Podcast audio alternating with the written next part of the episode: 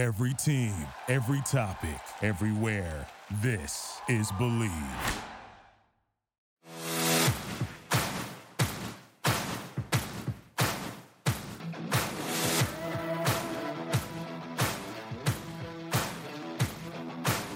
Welcome to Bleav in the Ivy League, a look inside the ancient eight teams in the Ivy League and their upcoming games with all of the stats, trends, and analysis that you want to hear.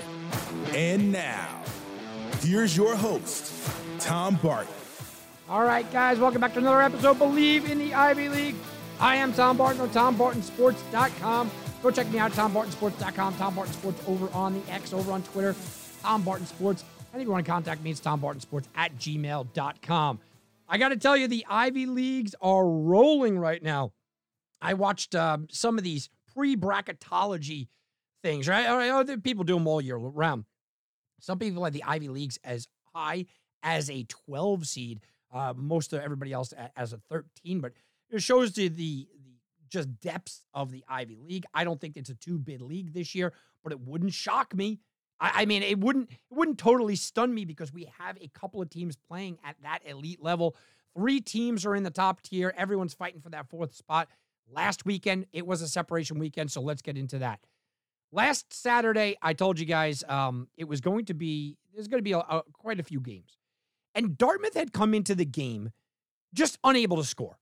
I, I mean, simply unable to score. 51, 58, 57, 50. I, they were not able to even crack 60 points in um, 10 of their 14 games against Division One opponents.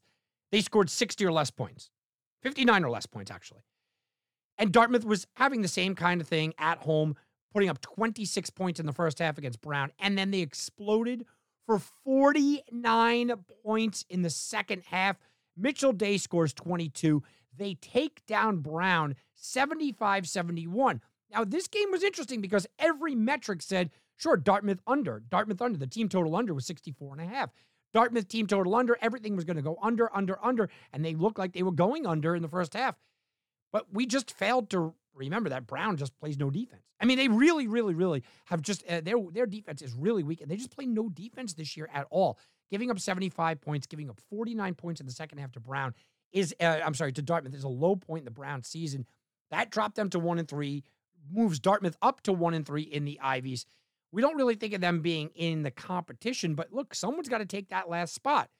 That leaves us with Columbia and Penn. Both of them after last weekend sit at one and three in the Ivies. Now, Penn is a team that a lot of people believe that was going to be one of the top three or four teams in this division. Um, they believe that this in this conference, I should say, they believe that this was going to be one of those teams. Columbia, I continue to talk about playing tough, playing tough. They just couldn't get that win. Were they able to get the home win here as big underdogs, 84-81 against Penn? Um, you look at what Columbia's done. They've consistently been in games, been close, been battling, been battling.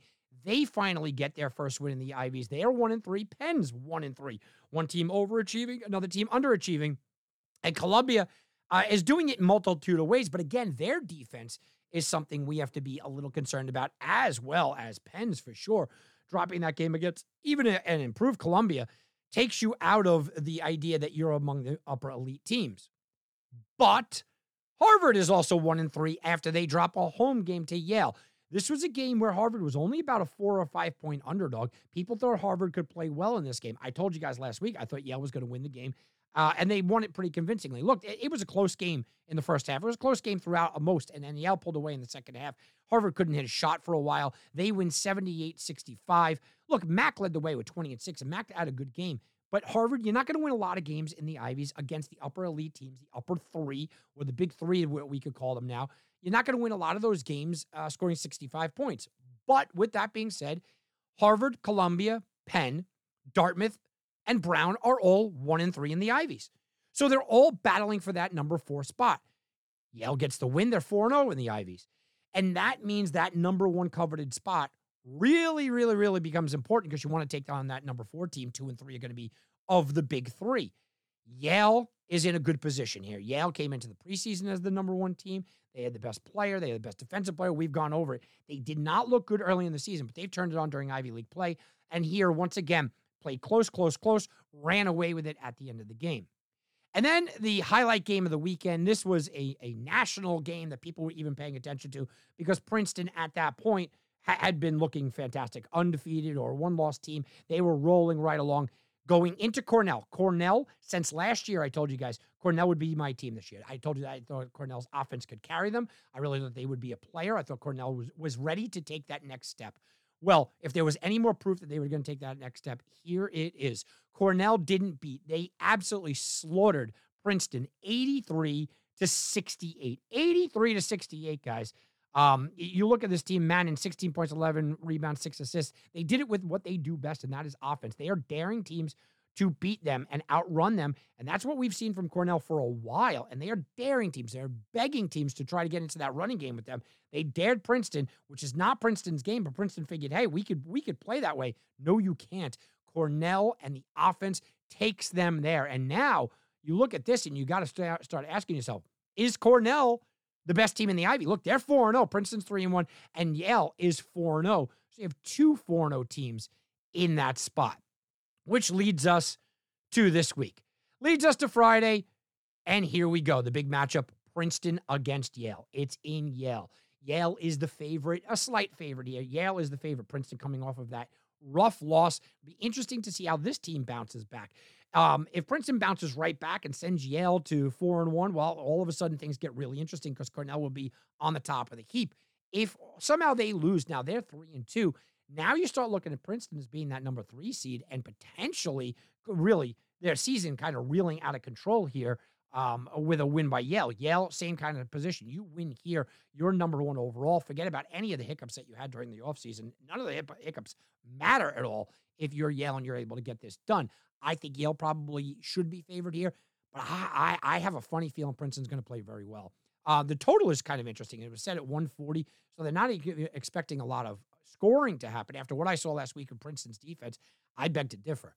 Harvard takes on Columbia up in Harvard. Harvard, big favorite here, nearly a 10 point favorite, eight, eight and a half or so. Um, they should get the win. And if they get this win, they separate themselves and start to kind of get their season back on track to maybe get a playoff berth. They just got to get into that top four. Columbia in the same way. They've been playing really close. You go into Harvard and you win this game, your season has changed as well. Cornell, Dartmouth, I mentioned it, Cornell 4 0. They're going to go on the road. They are more than a 10 point favorite.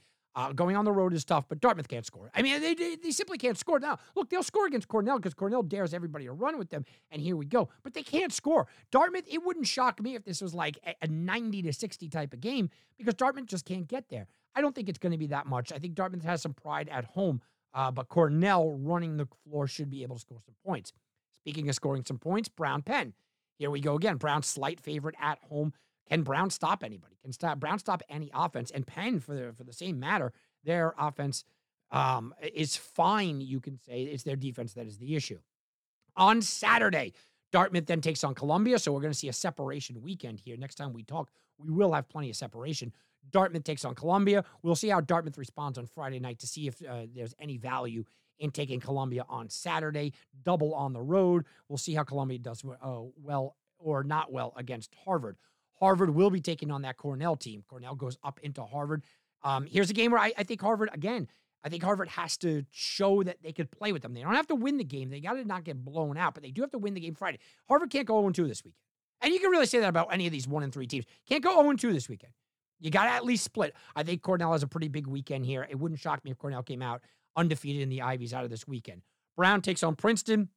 I think Princeton's going to take their frustrations out, especially if they lose to Yale, where they're underdogs. I think they take all their frustra- frustrations out on Brown. If there's a team total over, kind of like Princeton, I think they're going to run up the score there. And then Yale takes on Penn. I have no confidence in Penn at all. Um, even with the way that they've uh, kind of, you know, been been able to play tough with Yale over the years, I just don't have any confidence in Penn. Not what I saw last weekend. I don't know how anybody possibly can. I think it's a big separation weekend here. Everybody's kind of in the pack. You have the big three and everyone else after this weekend, after Saturday night's done. The last game is at uh, 7 o'clock uh, Eastern Time, Yale Penn. So when that game concludes, we're going to look at the Ivy Leagues in a completely different well uh, way. We're going to look at them and say, okay, well, these are the three teams, but there is a separation. It's not going to be three teams and then everybody else. There's going to be a separation team here that comes out of this weekend. You just can't go 0 2 if you're 1 and 3 team. And if you're Yale, Princeton, Cornell, you want to go 2 0. You want to really establish yourself as the elite team in the conference. All right, guys, that's going to do it for me. I'll talk to you next week when we have lots of shakeup and a brand new rankings for the Ivy Leagues. Have a very good day, everybody. Thank you for listening to Bleav. You can show support to your host by subscribing to the show and giving us a five star rating on your preferred platform. Check us out at Bleav.com and search for B L E A V on YouTube.